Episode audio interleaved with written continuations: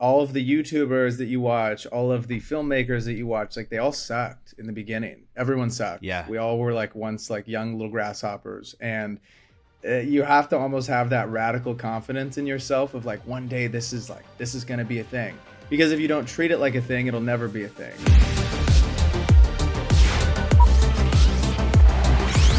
Welcome back to another episode of the Rough Cut Club. I am your host, Joey Nicotra, here yet again, lone wolf in it without my amazing co host, Shane Wrightzammer. Shane is at home being an amazing dad to his newborn, beautiful baby, which we are super excited for him and pumped for him. But uh, while I am here picking up his slack, like he has nothing else better to do uh, other than be a new dad, uh, we are uh, super excited to bring on a heavy hitter guest today that goes by the name of B. Figgy. We are welcoming to the show for the very first time the creator coach, Mr. Brayden Figueroa. I wish I could roll my R. Let's go. Figueroa. Let's go. I can't roll my R's, dog. to- but welcome to be here. yeah, dog. Welcome to the show, man. I have been uh, a fan of yours online from afar, uh, from the great state of Texas, uh, for a while now, and seen you crushing it on the online space. And so excited to have you on the show today and bless us with Let's your go. presence, man. Let's go. I'm I'm as stoked to be here. I uh, I just finished a podcast uh, uh, last night, so um, I, I I got some experience doing this. We've uh, we've done 80, 81 podcasts. 81, and dog. You you got me beat, man. What? Just out of curiosity, when did y'all start? Are y'all dropping weekly? We are dropping weekly, so we took we took a month off after our first season ended, just Yeah. so we could bank some episodes. But we've been back strong for season two. We haven't missed a week, and we are going strong. It, it's difficult, I'm sure, as you know, to Oh my god. to get a pod to get a podcast out every single week, but somehow we managed Yeah. to make it happen. yeah, dude, it is for those on the other end of this, like who have not tried it. It is a grind, and like just like the prep that goes into like the the preparation for the interviews, to actually spending the time with the guests and the emails and the the marketing, the cutting the content up. It is a full time job, um, and so I have respect for you, my friend, just for running the podcast and getting eighty one season uh, episodes out, man. Congrats. Let's go. Yeah, I appreciate it. I'm very excited to Yeah. uh, to hop on this. dude and, and just to kick it off man like uh for those who are listening here like tell me a little bit about the podcast that you have and that you've been running Yeah, absolutely. So we created this podcast basically for the younger creative versions of ourselves. I felt like there wasn't uh, a, a podcast in the space that was helpful to creatives necessarily. I, I just didn't think that that was that was really a thing. Uh, there was one podcast that I thought that was doing a solid job, Black with No Cream. They Yeah. were like one of the only ones in the whole space.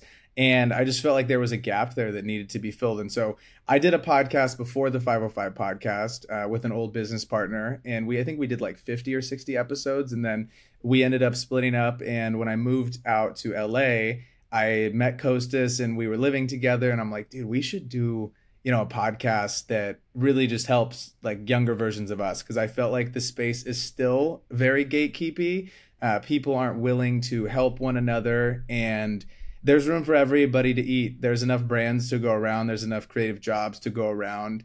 Uh, and I think that, you know, if you're not getting the jobs that you want, you're not looking hard enough because they're out there. And people are willing and able to pay solid money to create content, both remote and both in person. So uh, hopefully we can bring light to ways that we're making money, ways that, you know, brands are getting in touch with us and just show uh, so you don't make the same mistakes that we did because there's a lot of mistakes to be made. And i think that's realistically the best way to learn is to make mistakes but hopefully we can expedite you a few years of time um, and just give you the blueprint for what worked for us and get you off to a much hotter start than than what we than what we had to work with. Dude i love that so much man. Well shout out to the 505 uh it's, it's called the 505 podcast right the 505 podcast Yeah. you got i'm wearing the hat Yes, right now, sir. Yes, sir. Got to represent, man. Well, shout out 505. Uh, make sure to go give them a follow and check out their podcast as well. Um, doing super dope things and, and in, in a similar way, like teaching, you know, what we do here is teach the art and business of filmmaking and, you know, in, in a lot of ways doing the same exact thing. And so I think it's such a cool time for content creators to just trying to be pursuing the craft right now because growing up you know even several years ago like like five six seven years ago like the same educational opportunities to learn online from people who actually have careers didn't exist like it does today. And so non-existent. Yeah it's definitely something to take advantage of and to learn um, so you can learn the game and, and level up in the career. So yeah, dig it brother. absolutely. Um, well bro before the podcast started uh take me back to your early days getting into filmmaking. I want to hear about like your journey and how uh you got into filmmaking and then tell me a little bit about what you're doing today.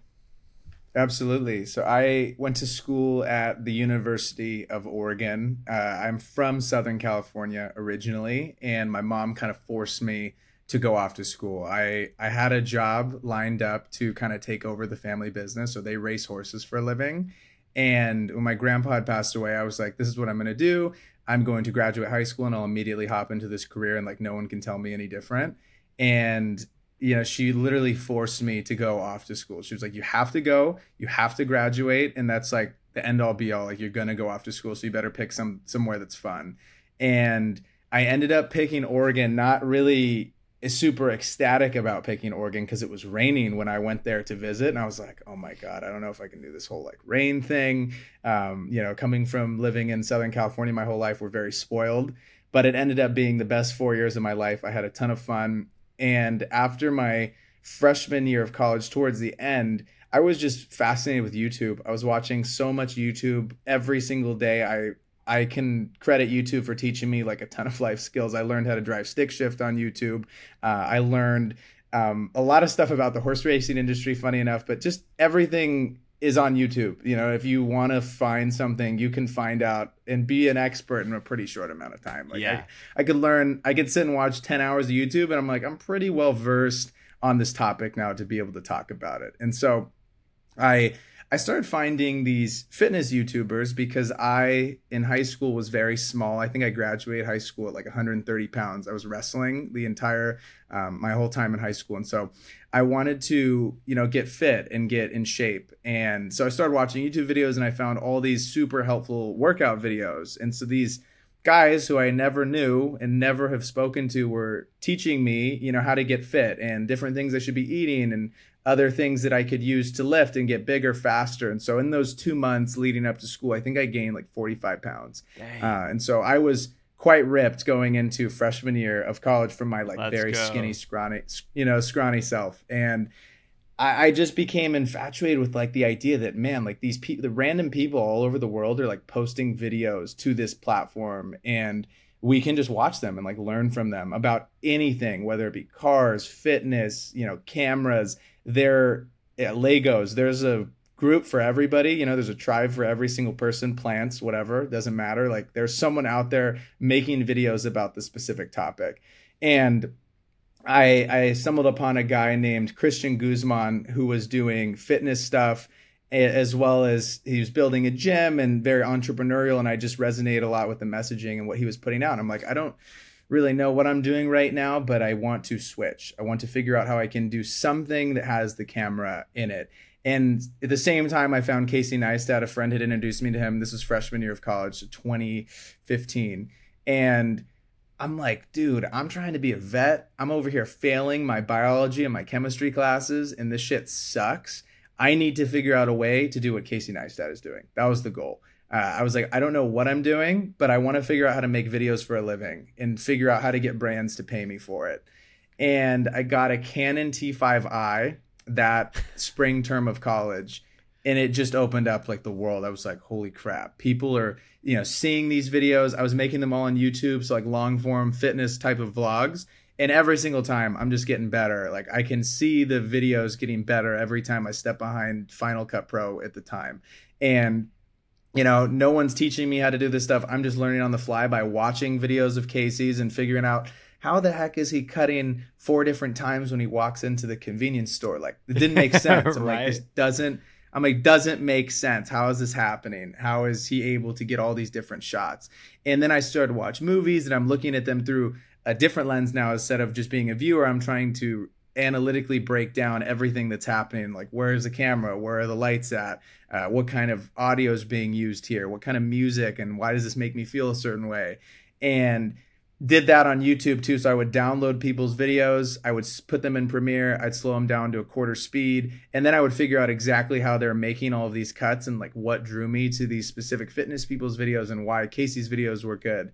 Um, and it dramatically made me better faster. Like I I was making something every single day for I was in class cutting videos. I would go home, cut videos, then we go party, and then I come back from the party and cut more videos. And none of them were good, but it was just the fact that I was practicing and exponentially getting better because I was spending like hundreds of hours of time behind Premiere Pro and out shooting. Uh, I got way better at editing uh, faster because I was doing that way more than I was shooting. And then I couldn't figure it out. I'm like, why are my video like what are they missing? And it's just I sucked at shooting. I was pretty good at editing, but I had neglected actually learning all of the the settings. And so I was kind of reverse engineered how to be a video producer. So I was good at editing and I could tell you what was wrong with stuff, but I couldn't go like execute it in the field. And then as of these last, you know, two, three years, I've dove deep into how to become a better shooter, how to become a better cinematographer, and just how to get better shots overall. And currently, right now, I work for the Los Angeles Lakers. I produce a lot of the video content that you see on Twitter, Instagram, Facebook, and TikTok, um, and and YouTube. And it's just taught me. I, I've had a camera in my hand damn near every day for the last like three years.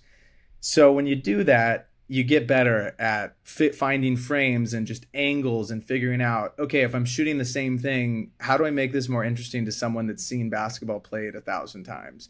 Um, and i i personally am horrible at basketball. And so i think i, I look at it at a different lens. I was very athletic growing up played a bunch of different sports but never played basketball. And so i think i do look at basketball a little bit differently because i never was actually like on the court playing. Um, and I I, I just want to make the best possible stuff, no matter if it's you know uh, a small ad for a mom and pop shop or for the Los Angeles Lakers. I'm taking the same intensity of shooting something at the highest level to shooting something small, and like it, when I was starting out, I still thought like a million people are going to watch this. That's how I like thought about these little small videos, even though no one saw them, they didn't matter. I was pretending in my brain that millions of people were watching them and now millions of people watch my videos every week which is kind of kind of weird to to think about like actually millions of people are watching them every week. So it's kind of crazy and I, I do i love getting to say that i love what i do. I enjoy what i do. I think that you know work is low key 50 60% of your life. You might as well fuck with it. You might as well enjoy what you're doing. Uh, i think life's a little too short to hate your job. And so i'm grateful that in college i said like you know what? This vet route i was going to school to be a vet. I'm like this is not for me. Guaranteed job out of school guaranteed high paying salary. And i was like you know I, and i had connections in the field. Guaranteed job. And that's hard to say when you come out of school especially now. Um, and yeah i was like i'm gonna go off on my own. I'm not gonna have one connection in the space. I'm just gonna figure it out as i go. And i'm so happy that i i just never looked back and i just kept going Dude, I am so in love with your story and your journey. That is super inspiring. I think that as I as I was listening to that, a, a couple of things I want to pick apart from it. But one, um, what's hilarious is that I actually the last episode that we did, the guy before started with a T5i. So my very first camera was a T5i. Uh, uh, we were both inspired by Casey Neistat to get our start in the industry. Like growing up during his golden era of vlogging, yeah. was like a game changer for filmmaking. And I, have said it before, but we got to get Casey on the pods. Anybody knows Casey? Shout out Casey, and we got to get him on the episode. But um, let me send him a text. We'll get yeah, we'll figure that out. yeah, but um, dude, I, I I love even like what you said too about reverse engineering how films are made because um, when you when you take like I've illegally downloaded films right or or like gone to YouTube and like uh, then you throw the film into Premiere and then like you slow it down and you really start to analyze like how a film was made. You really start to learn, um, you know, the pre-production producing you know the lighting you get to really study the intricacies of it and so i love that that was a part of your workflow and studying the craft to to figure out um, you know, how to do h- how to hone your craft. You know what I mean?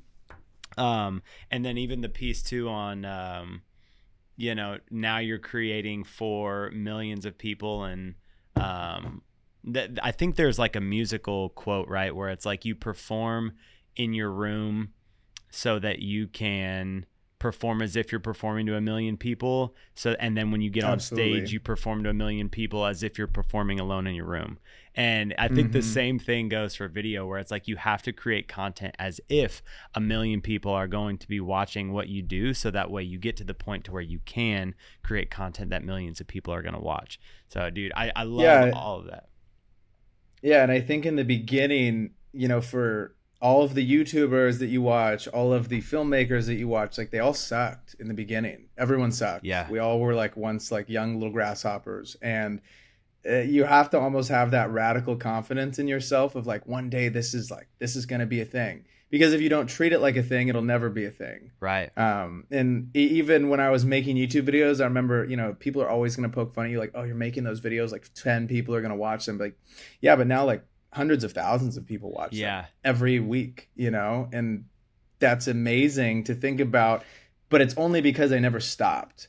Not like you know those same videos in the beginning could have had you know gr- like a, a larger amount of people watching them, but it, it didn't matter. It's only that I'm continuing to get better, track you know practicing telling stories and connecting with the people who do care about them, even though there's 10 people you know that are watching them i'm like talking with these 10 people and forming relationships with them and now that like i don't have a huge uh, group of people that like watch my stuff but the people that do watch my stuff i know most of them. I've talked to a lot of them. I respond back to the comments. I'm seeing what people are saying. And i don't think enough people uh, take that into account as they rise or as they're growing their page. Like those people the reason you're able to do all the things that you're doing now is because a lot of those people supported you and cared about the stuff you were doing. And i think people forget about that a lot but it's amazing to uh to see like you know what what's hap- what what's possible if you just continue to press on I love it, man. It's it's consistency over intensity. You know what I mean? You gotta be Mhm. consistent and show up every single day and and push your own craft. And um, dude, I love that. But I wanna I wanna hear how the Los Angeles Lakers deal happened because I think that's a pretty uh, it's a pretty cool title to be the content creator, video producer for the Los Angeles Lakers. So tell me how that happened for you, man. Yeah, I had I was living out in Indonesia. I was living in Bali for two months, two three months after school. After I yeah, after I graduated, I just moved out there. I was like, I want to figure out a way to make money living abroad. I had read Tim Ferriss's Four Hour Work Week, and I was just infatuated with this idea of living outside of the U.S. but making U.S. money. And I'm like, okay, well, let me go over here. It's the most beautiful place in the world. Let me see if I can figure out a way to make you know money from U.S. based brands and we had done a job right before we went out there and it was my biggest job to date. I think it was just shy of 10000 i'm like i feel like a millionaire right now. I'm going from no money in my account to potentially like $10000 this is crazy.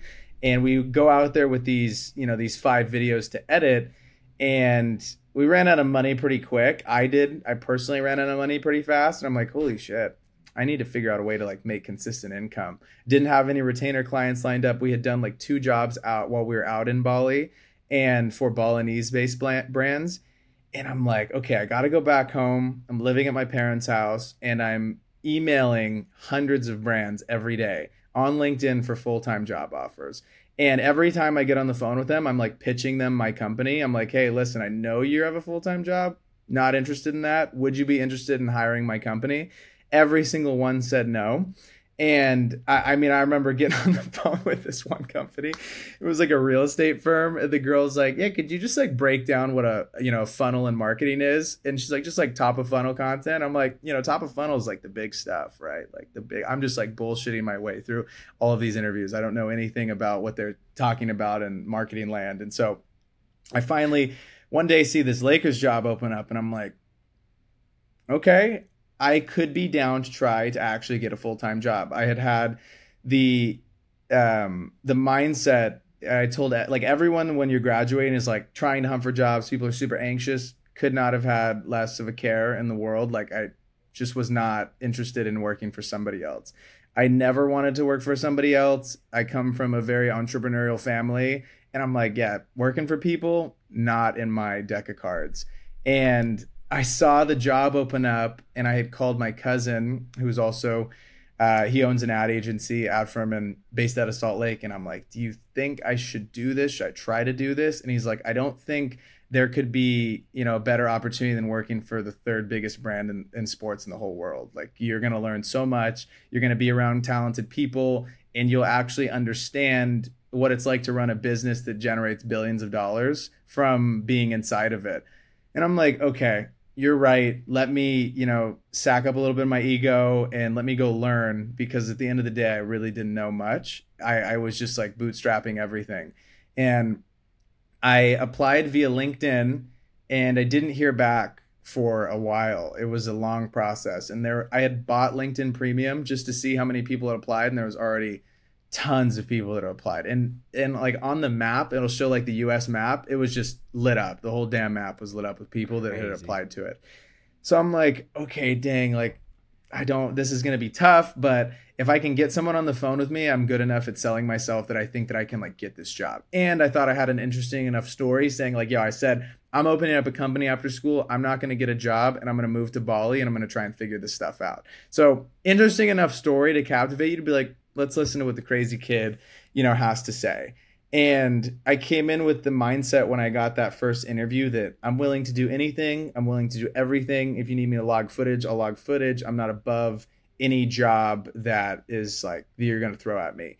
And I, they needed help. They only had two people that were video people when I got there, so they were low key drowning. They're just what they there's there needs to be at least three people doing video, and so I got in and uh, was was just an immediate help. I tried to just do anything and everything that they asked of me, and it, it the job grew significantly. Uh, in the beginning, I was just doing you know what whatever they needed, and uh, by the end of that year, I was working the games, all the games with them, shooting the games, and just made you know made room for myself in that in that space because I exponentially got better then as well because you come from college and I I low key was shooting every single day and editing every single day, but you know, maybe on a Sunday we're not shooting and like it turned into just shooting every day and filming every day and editing every day. And you're around people that are better than you and people that know more than you. And I was just a sponge asking every single person questions, going home watching YouTube videos. I'm still making personal content for myself as well at the at the same time as doing the job, which is what I still do now. And it it's been the most fun experience I could have ever asked for. I've been blessed to be with this amazing team. Won a championship uh, in twenty is that twenty twenty? Yeah, twenty twenty season, the bubble season. Um, uh, you know, have an NBA championship ring, which is crazy to think about. And I'm blessed to work with like amazingly talented people every single day and get to tell the story of one of the most historic teams in the entire world and I'm just blessed to be able to say that. Bro, I am inspired by your story. And I think the word that comes to mind, like as you've been talking just for this short amount of time, is just hustle. Like you have the grit and the tenacity um, to do what it takes. And like at the end of the day, we are all artists trying to make art for a living, um, you know, make a comfortable living. But there's a lot of competition in that arena. And, and I love that you showed up every single day. You broke down the content, like you did the work and didn't take shortcuts. And it's, I think, just even as um, a filmmaker myself, like just hearing the stories of people that did, you know, what it, whatever it took to get to, you know, wherever they wanted to be is something that, like, it's just it's just cool to hear that from other creators to see people who have done it before so um, kudos to you man but the I, I don't think I've ever shared this before, but the very first job that I ever applied for after I graduated film school was the creative video producer for the Dallas Mavericks. And mm. it was very similar where it was like a highly sought after role. Um, but uh, and I actually made it all the way, I think, into either like the top three or the top five candidates. Um, and they said that I was too young and inexperienced for the mm. job, and they were right. Uh, like I was, I was new out the gate. Like I, I was shooting my shot. I made it up pretty far, but I wasn't ready for the role at the time. But the world of doing creative filmmaking in sports is something that I feel like, you know, even based on the map lighting up when you looked at everyone there, like it's highly sought after. Um, and so, what advice do you have for people who are trying to get into the world of creative sports to, um, you know, to get a foot in the door and start actually shooting creative content and not just like broadcast cameras for, you know, the games? Like, how can someone get into the world of doing creative filmmaking for sports companies? A lot of the time, it comes down to what you have at your disposal for access. So, and people usually just aren't willing to try. I tell a lot of people this even if you're out of school, doesn't matter if you're 40 or 18. If you're 18 it's easier cuz you're going to be in high school probably and you'll have direct access to shoot your high school sports. If you're out of school though, it's not difficult to get a media credential to shoot high school basketball or high school football or high school soccer or any of the sports that they at tennis like tennis in a high school does not get coverage. So, if you're willing to, you can you know potentially shoot one of the top tennis teams in your state um, you know, or like the top water polo team, like whatever. Like a, a, lot of the people are thinking like, oh, it's only basketball and football. There's so many other amazing sports that need coverage that don't get coverage, and they're going to jump when you say, "Hey, I'd love to come shoot a game." They're like, "Yes, you're absolutely able to come shoot a game," because those sports don't get as much coverage as basketball and football, you know. And I I think about one, it's the access. So once you have access, okay, great. We can shoot the sport, we can film the sport, we can start to get better that way. Then it comes down to figuring out what brands you want to align with. So if your videos have, especially now, what I see is like effects galore. The videos look pretty poor at the lower level and the high school level because they're just using 4,000 different effects. And it's like, I'm, you know, stop like just try to make a really pretty video with great storytelling and a good color grade and then start to sprinkle in the effects after you have you know a beautiful cut video everything's in focus you know there's good story you're getting different angles different shot variety then you can start to pepper in the other stuff i think people flip it and they're like oh, i'm trying to be hype and there's like you know spaceship flying through and shit and it just ends up ruining the video rather than like adding to it um, and it, it, it's a numbers game. If you make a thousand videos, you will get dramatically better. Most people are making you know one thing a week, and you're just you're just prolonging the process of you getting better at the thing.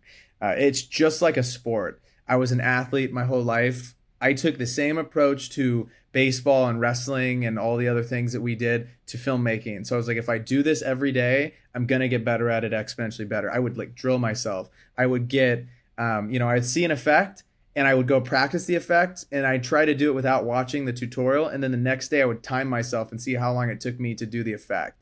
And I just took the same approach like, okay, let's do drills. Today you got to cut this video in, in 15 minutes.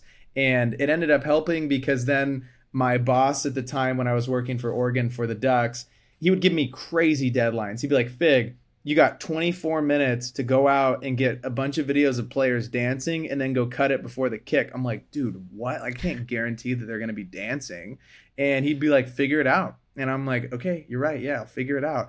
And so I get out there, I'd be like, yo, dance for the camera. Like, please help me or I'm not going to get this video up, yeah. you know? and I, uh, I would just like play those little mental games with myself and they made me so much better, even though like at the end of the, it's not like no one's dying we're not at a hospital it's just like a sports video but that's how i would take that intensity to another level and just try to make myself better and try to push myself to get better and i don't think enough people do that. Like i'm very competitive and so that that in my brain like is forcing me to try to like elevate myself to this different level of you know just trying to get better every single time you make a video. And i think that if you watch a video and you post it and two weeks from then you don't have any critiques for yourself you're not getting better you should always be posting something and be able to look at it in a month or in a few weeks and be like oh dude the color on this shot or the sound here could have been better this cut could have been better that's how you kind of know that you're progressing and that you're like analyzing your stuff you shouldn't just post it and let it go and be like okay done like we'll move on to the next thing uh, and I, that's how i think i can continuously try to get a little bit better because once you've done it for 10 years you're not going to get exponentially better week by week or month by month. You just get like maybe this much better. But if you do that every month for the year, then we got like that much better and we can continue to stack those days. Um, but access, consistency, and and then just continuing to do it over and over again. I think people look at as consistency as like, oh, I have to be consistent. It's part of the job description if you want to get good at the thing. It's not a an if or a want, it's a non-negotiable. It has to be done. If you want to build your personal brand, you can't, oh, I have to be consistent. No, no. If I want to build my personal brand, I must be consistent. Not that I should do this thing and nothing will happen if you don't do it consistently, you know? Dude, yeah. that is phenomenal and i i love the concept of treating filmmaking like a sport that you that you train for. Like you find the effect and you go out and you execute it and you you show up and you do the reps and and and you break it apart. And it's like if you look at what any successful athlete does and what they do it's like they train and not Train. just when not just when they have a game not just when they get booked a gig. It's like they're going out and they're making passion projects to hone their craft. They're reading you know in their downtime they're paying money to take courses and classes and the people that really want to get ahead treat filmmaking like a sport and they train for it and they put Absolutely. the reps in dude and i love that concept um, you you said something earlier i want to go back to and it's it's uh, like you never wanted to work for somebody else um, mm-hmm. before you got hired on with the Lakers. And I think that that is something that um, I don't know if everybody else in the world struggles with it, but it's something that I would say that I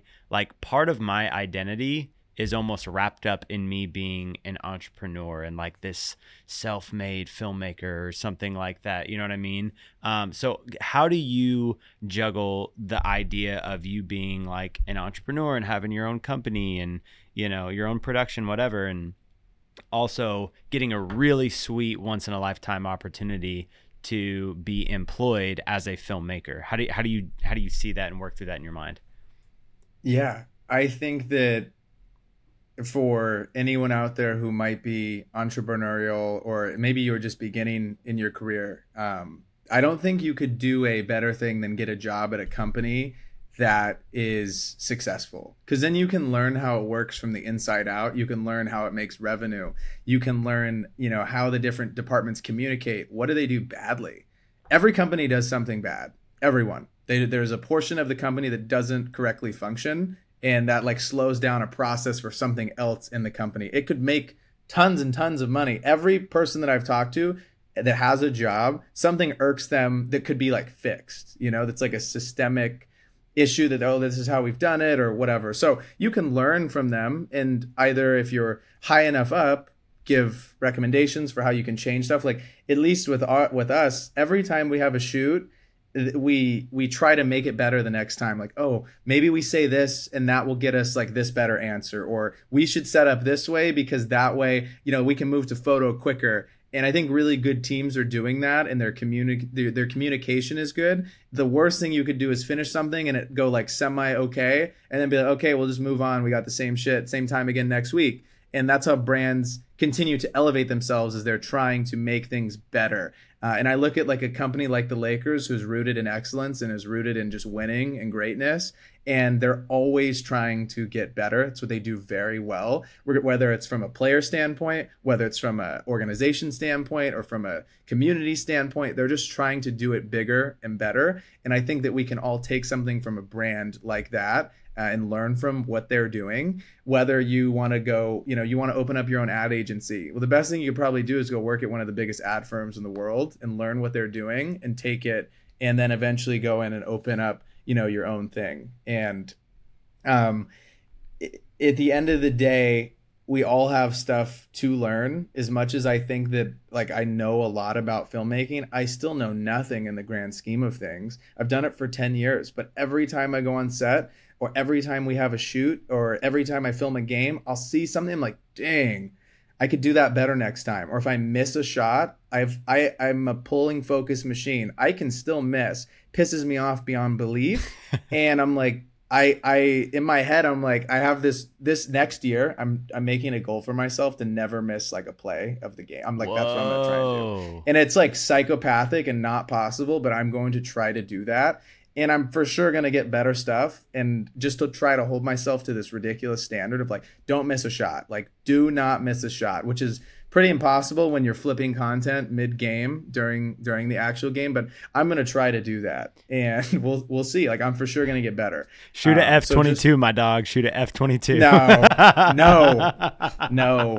Got to make it as difficult as I can on myself. Right. Um, so yeah, just trying to get the best possible ball yeah. track and trying to get the best possible frames. Like, uh, I just want to see how how far and hard I can push yeah. myself. I know I went on a little bit of a tangent away from your question, but nah, dude, yeah. I, I love that you just brought up like from everything that you've said this whole episode. It's like be a student of the game, be a student of the game, be a student of the mm-hmm. game. Like can't drive it home long enough. Like the hours that I put in editing from like 2 a.m. to like 6 a.m. Uh, like throughout all of my early years when I first got a camera are the years that I built my career on. Like those are the I should say the hours that I built my career on. Like the the rough times that you didn't want to show up, but like you got the edits done, like you put in the work.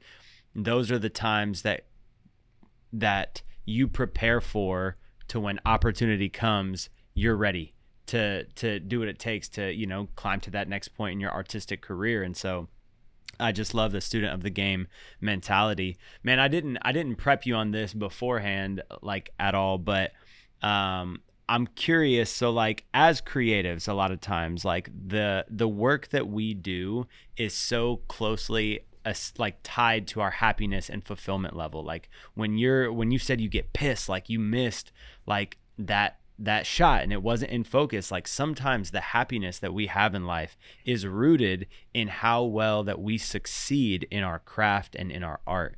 And so i'm curious how you balance like finding happiness and fulfillment from your art but also not letting it destroy you at the same time. Like when you have those l's or you miss that shot or you don't land that client like what can you say to people on on just putting your happiness in the art that you make yeah, and I've had friends that I've seen like come and go in the space because they couldn't handle feedback or yeah. you know their ego yeah. was just like a it's little a, a, little too big.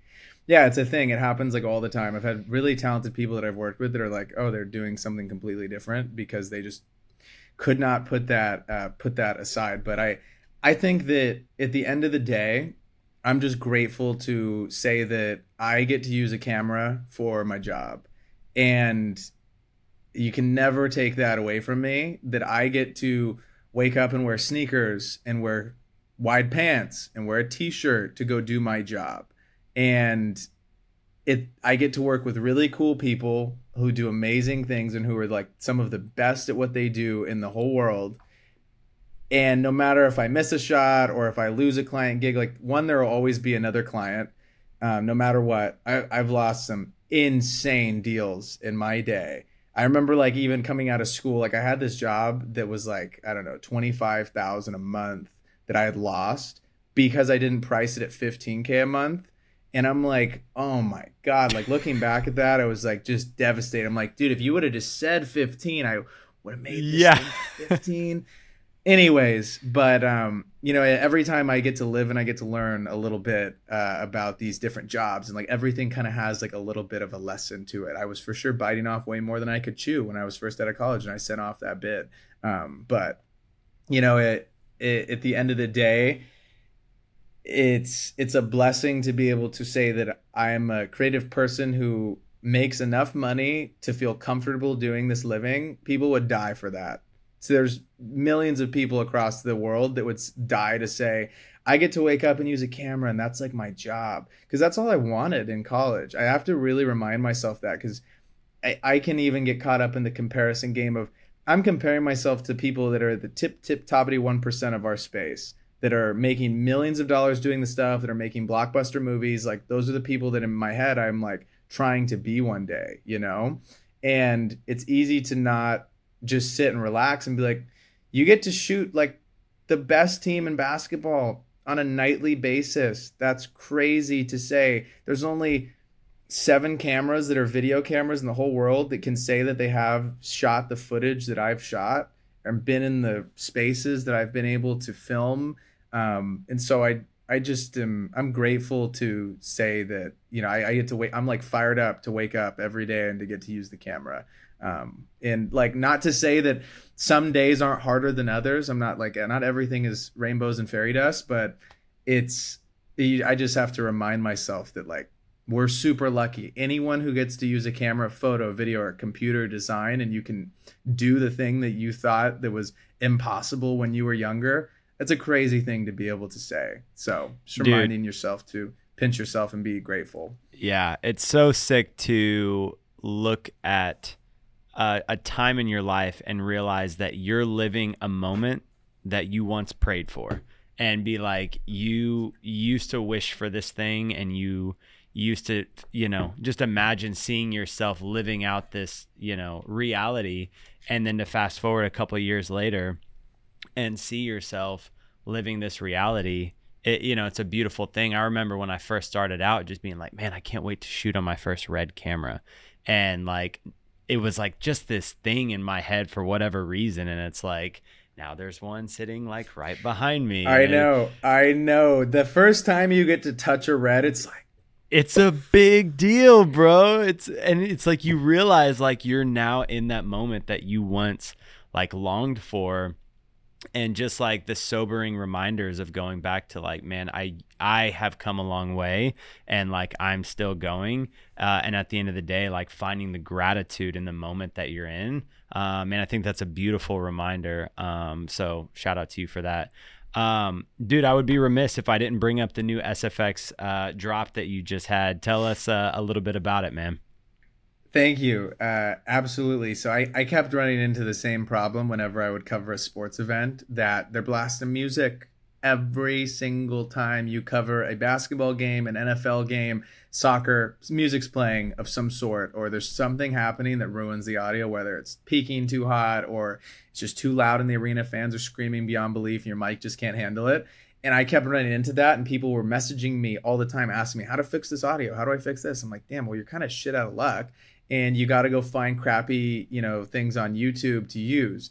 And so we spent about six to six to eight months i believe on the project capturing one foley sound so we captured a bunch of foley sounds that were in controlled spaces whether it be basketball football uh, baseball and all kinds of different stuff. And you also have to capture a lot of that stuff outside because it sounds really weird without um, like atmospheric sound whether it just be like birds or wind obviously helps if you don't have like a bunch of parakeets in, in the corner in the tree but you know you got to work with what what you have. Then we hired an engineer because you can only do so much by just trying to correct it yourself. These people it's all they do. They're specialists at making sounds sound really good. So we hired this amazing engineer. His name's dane. He's based out of portland. And so dane helped us with you know, make I was like, I need hits, I need whooshes, and I need amazing risers, and I want them to be very unique to me.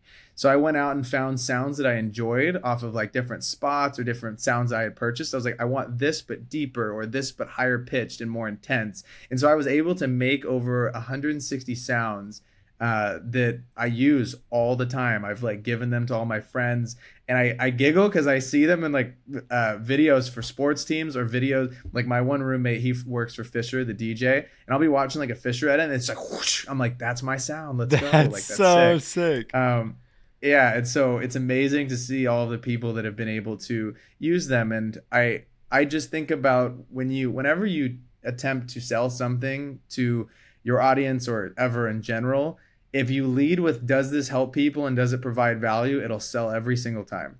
And like i have had no problem with anyone ever saying oh like you're just trying to sell us shit. It's like dude if it provides value to you no one's ever going to be like yo you're trying to be salesy. Like you're trying to sell something. It's like that's how we live. We live off of selling things. That's how this entire country it's how this entire economy runs. It's off of people selling stuff to us um, and so I ended up making this awesome product and I loved the feedback on it. And now we're working on a version two that's not even with sports. Uh, and I've, I think, especially with sounds, particularly, it's something where you never have all the sounds.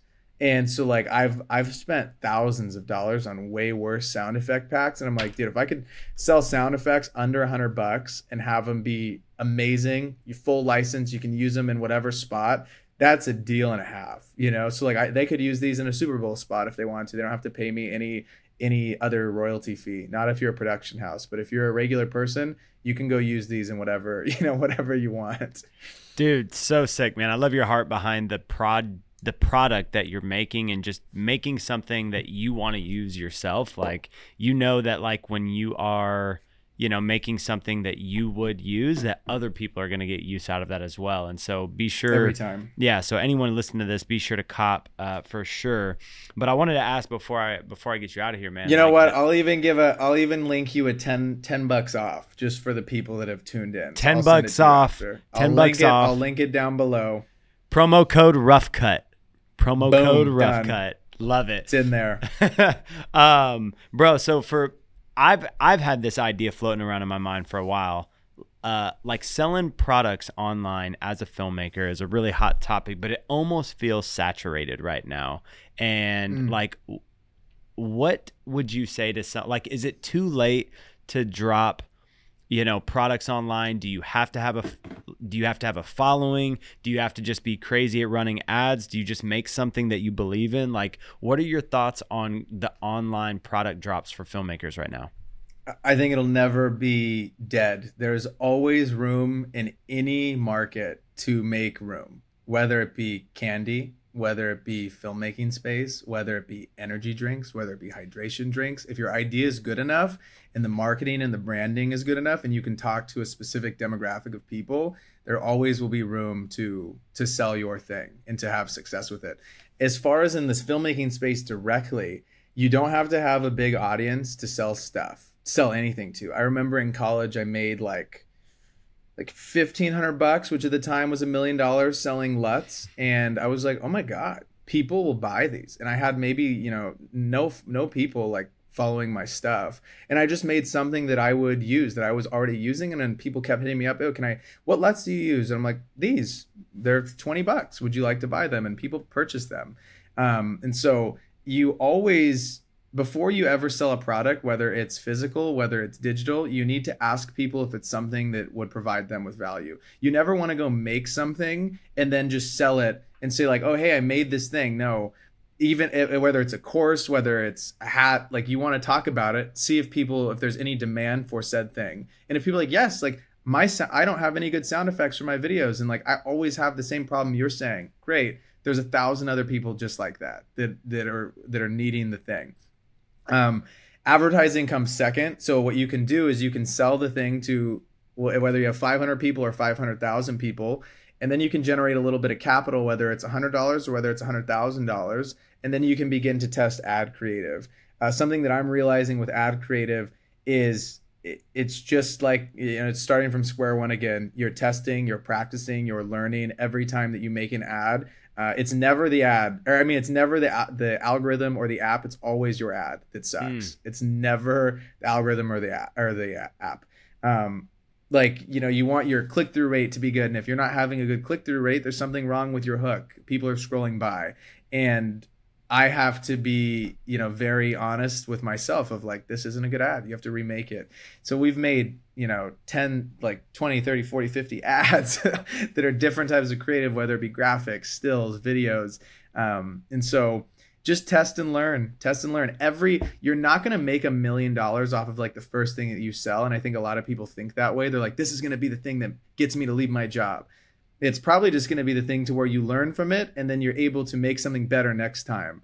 Uh, and so like whether it's a course or sound effects like the first time we made the sound effect pack it took us eight months. It'll, it's going to take me three weeks the next time i do it because now i know how to do it. I know exactly how to make it. I know exactly the problems that we face and i know how to get it to the sound engineer faster better and give him exactly what he needs so he can make them even better. Uh, so you should always be reiterating things that you build and then you can continue to sell them to people that are in your audience that will provide value you know from that. Um, and people will tell you people will tell you if something sucks and it's your job as a brand or as you know the person making said thing to do right by the people that you're selling to. If if you fucked up and you made something poor you should refund them. Um, you know you have to listen to the people that are buying your thing and they'll give you testimonials too. I, I've had so many people that have just DM me. Sound effects are amazing. I'm using them in all my videos. Perfect testimonial. Okay, there's 150 people that are doing this. Great. That's gonna make someone else buy now because they see that oh that actually worked for Tim, Billy, and Janice, and you know Jill, whatever. And so, yeah, it, there's always room for you to to make a seat at the table. I, I love the concept too of you know the the thing that you're doing right now or dropping isn't to make a million dollars, but it is to give you the skills needed to go do it in less time with less effort. Uh, on the on the next product or, or or whatever it is that you're going and doing.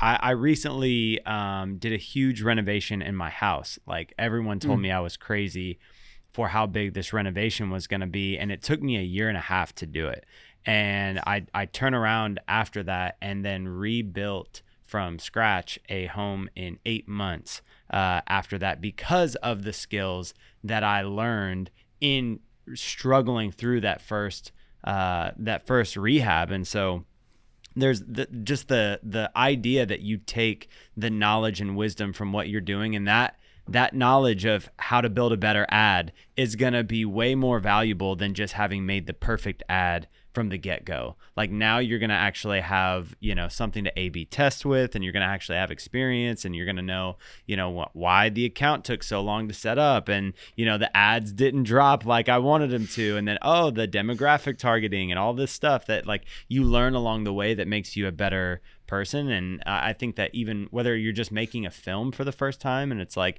just getting through what you're doing, it builds the confidence in you to go and do it again and to do it with more uh, experience under your belt. So I love that, brother. Cheers to you, man. Amazing. Well, bro, we got five questions that we like to ask every single one of our guests each time. So before we get you out of here, I got to ask you what is one thing that you would do differently if you could go back and do it all again in your filmmaking career? I would find people who I looked up to that I thought could, you know, help me in the space and I would ask them if I could pay them to mentor me. Um, and that would dramatically expedite time. And I think mm-hmm. you'd be surprised as to who would respond to you. Um, yeah, and a lot of people are willing to help you. You know, so if someone says at the end of every video, DM me on IG with any questions, DM them. You know, and see if they're actually about it. I love that, dude. I, yeah, the mentor thing is definitely like the cheat codes for how to grow, whether it's in your craft or your business, like way exponentially faster than you would if you're just even on YouTube University. So definitely. Um, what excites you the most about the current film industry or market right now? I think it's changing a lot. I think we're seeing a lot of change on the vertical side of things, which I think freaks out a lot of traditional filmmakers, but you either grow or die so mm-hmm. you got to understand that this is where everything is moving towards. And if you resent it, then a kid that's 19 is going to take your fucking job. So you got to be looking at what is occurring in front of you and seeing where the times are changing and how you can adapt. If you've been in the industry for 20 years and you're way better at it than the kid that's 18, but he's willing to use an iPhone, might beat you at some jobs. So something to so think about. So sick, dude. So sick, dude. I love it. Uh, absolutely ruthless, but 100% accurate. Uh, what is one piece of advice you can give to filmmakers trying to grow in their craft or their business? Yeah, one piece of advice for filmmakers looking to grow in their craft or their business. For business, I would say anytime that you have the opportunity to work with someone that isn't a friend of yours is is worth it in my opinion when you're starting out. So whether if you set your price and you're you know you're like a thousand bucks and someone comes to you for 500 bucks i would still do the job because you learn so much you get more experience behind the camera and then you pad your bank account to be able to invest back into yourself. Um, and in filmmaking uh, shoot the passion projects and set deadlines for yourself not just oh yeah i'm going to shoot that one short film like no the short film needs to be done on june 25th and it needs to be turned around for V1 on July 15th or whatever. Um, that's going to actually keep you accountable in setting those fake deadlines, whether it's social content, whether it's a short film, whether it's an ad with a friend. Like that has to be a priority, not like, oh, we'll get to that. No, this is like a real job that's paying us money. You know, that's how you have to treat it. Otherwise, it won't get done. It's beautiful, man. I rock with it. Where are we as an industry headed in filmmaking, and what should we be focusing on right now? Mm, as much as I love wide video and I hate vertical video, you have to just look at where it's going. And instead of it being like the A unit is the big commercial spot and the B unit social, it's going to flip. It's going to be like directly all social. And I think, and I'm seeing it with brands, I'm like seeing it firsthand. Um, and so you can either neglect it and lose work, or you can adapt and figure out how you can add people to your team that are going to be able to help execute on things like that and add it as a service. Um, because it's happening more and more where you know you're seeing a iPhone video or you know just go viral for a brand and it brings them in seven figures of revenue. And so I think that uh, I think we need to really be watching what's happening on TikTok, what's happening on Reels, what's happening, um, and where it's it's all about attention. It's all about where people are watching the stuff. Um, so it doesn't matter what I think. If I think it should all be wide, if 95% of our nation or our world is watching it on the phone, it has to be vertical. So just try try to try to be an early adopter of things that are unfolding in front of us rather than oh i hate because like it's easy to do that because it's new to us and it's different and it's like those kids didn't have to work as hard as us like they just get to use the iphone. For sure 100% but it doesn't mean they won't take our jobs uh, and it doesn't mean there's not a room a room for them at the table with a huge company right? Like i, I just saw a hugo boss campaign that was all done on a fucking gopro that's Oh crazy. my gosh. It's just ridiculous, you know? And so like you have to take note of that stuff though because you either are going to be, you know, forgotten about. Obviously movies are always going to be a thing. I'm not like declining the movie industry. Like the wide movies will always be a thing. Uh, more so in the advertising space, I'm seeing a lot of change Yeah. with with that stuff. Yeah, one of the um, one of the things that I'm already starting to see, uh, which you probably are aware of, but like traditional music videos are Yeah. going away, and everything is moving to where like, oh, if you have this twenty thousand dollar budget for a music video, like how many reels could we create for twenty thousand dollars that get a way bigger reach at the end of the day than one video dropped on YouTube, and and so it's already going away. Um, and, and we're already heading towards it. So, uh, last question for you, brother: Who is one filmmaker that you admire and why? One filmmaker that I admire, ooh, is a good friend of mine, Sam Newton. I think that he is absolutely killing the long form game on YouTube. He's going against the grain and like not going crazy with the TikTok stuff, and he's just like locked into his long form videos. And I watch all of them, uh, start to finish. I think he's an insane storyteller, and it's something that just continues to prove that like while short form is in there's always going to be room for people that are good at telling stories to be a thing and i think long form is still king whether it be podcast youtube etc i think the audience on a long form video on a long form podcast matters so much more than someone that has you know uh, a great tiktok following but nothing else besides those very short form videos so uh, he he's someone that I look up to a lot. I think he's doing a lot of amazing things. So you should check out his work. Sam Newton Dude, on I- YouTube. I'm pretty sure I've actually found him on Instagram a while back. I'm pretty sure I already follow him, but I definitely am not like connected connected with him. But Mm-hmm. yeah, I will definitely uh, recircle back up and uh, and check him out, man. Um, Yeah. Dude, thank you so much for your time on the pod today, brother. You have been a uh, a joy to talk to, a breath of fresh air for sure, and uh, grateful for all of the wisdom that you shared with our audience today, man. Uh, for those that want to get connected with you, what is the best way to get in touch? B. Figgy on everything. Instagram is where I'm the most active. So hit me, DM me on IG if you ever have any questions about anything. And yeah, we'll definitely get back to you. Brayden, thank you so much for joining us today. Uh, man, once again, it has been a pleasure, man. Thank you for your time. Uh, for everyone still listening, we appreciate you. Be sure to leave us a review, share this episode with a friend, and we will see you next time on the Rough Cut Club. Peace.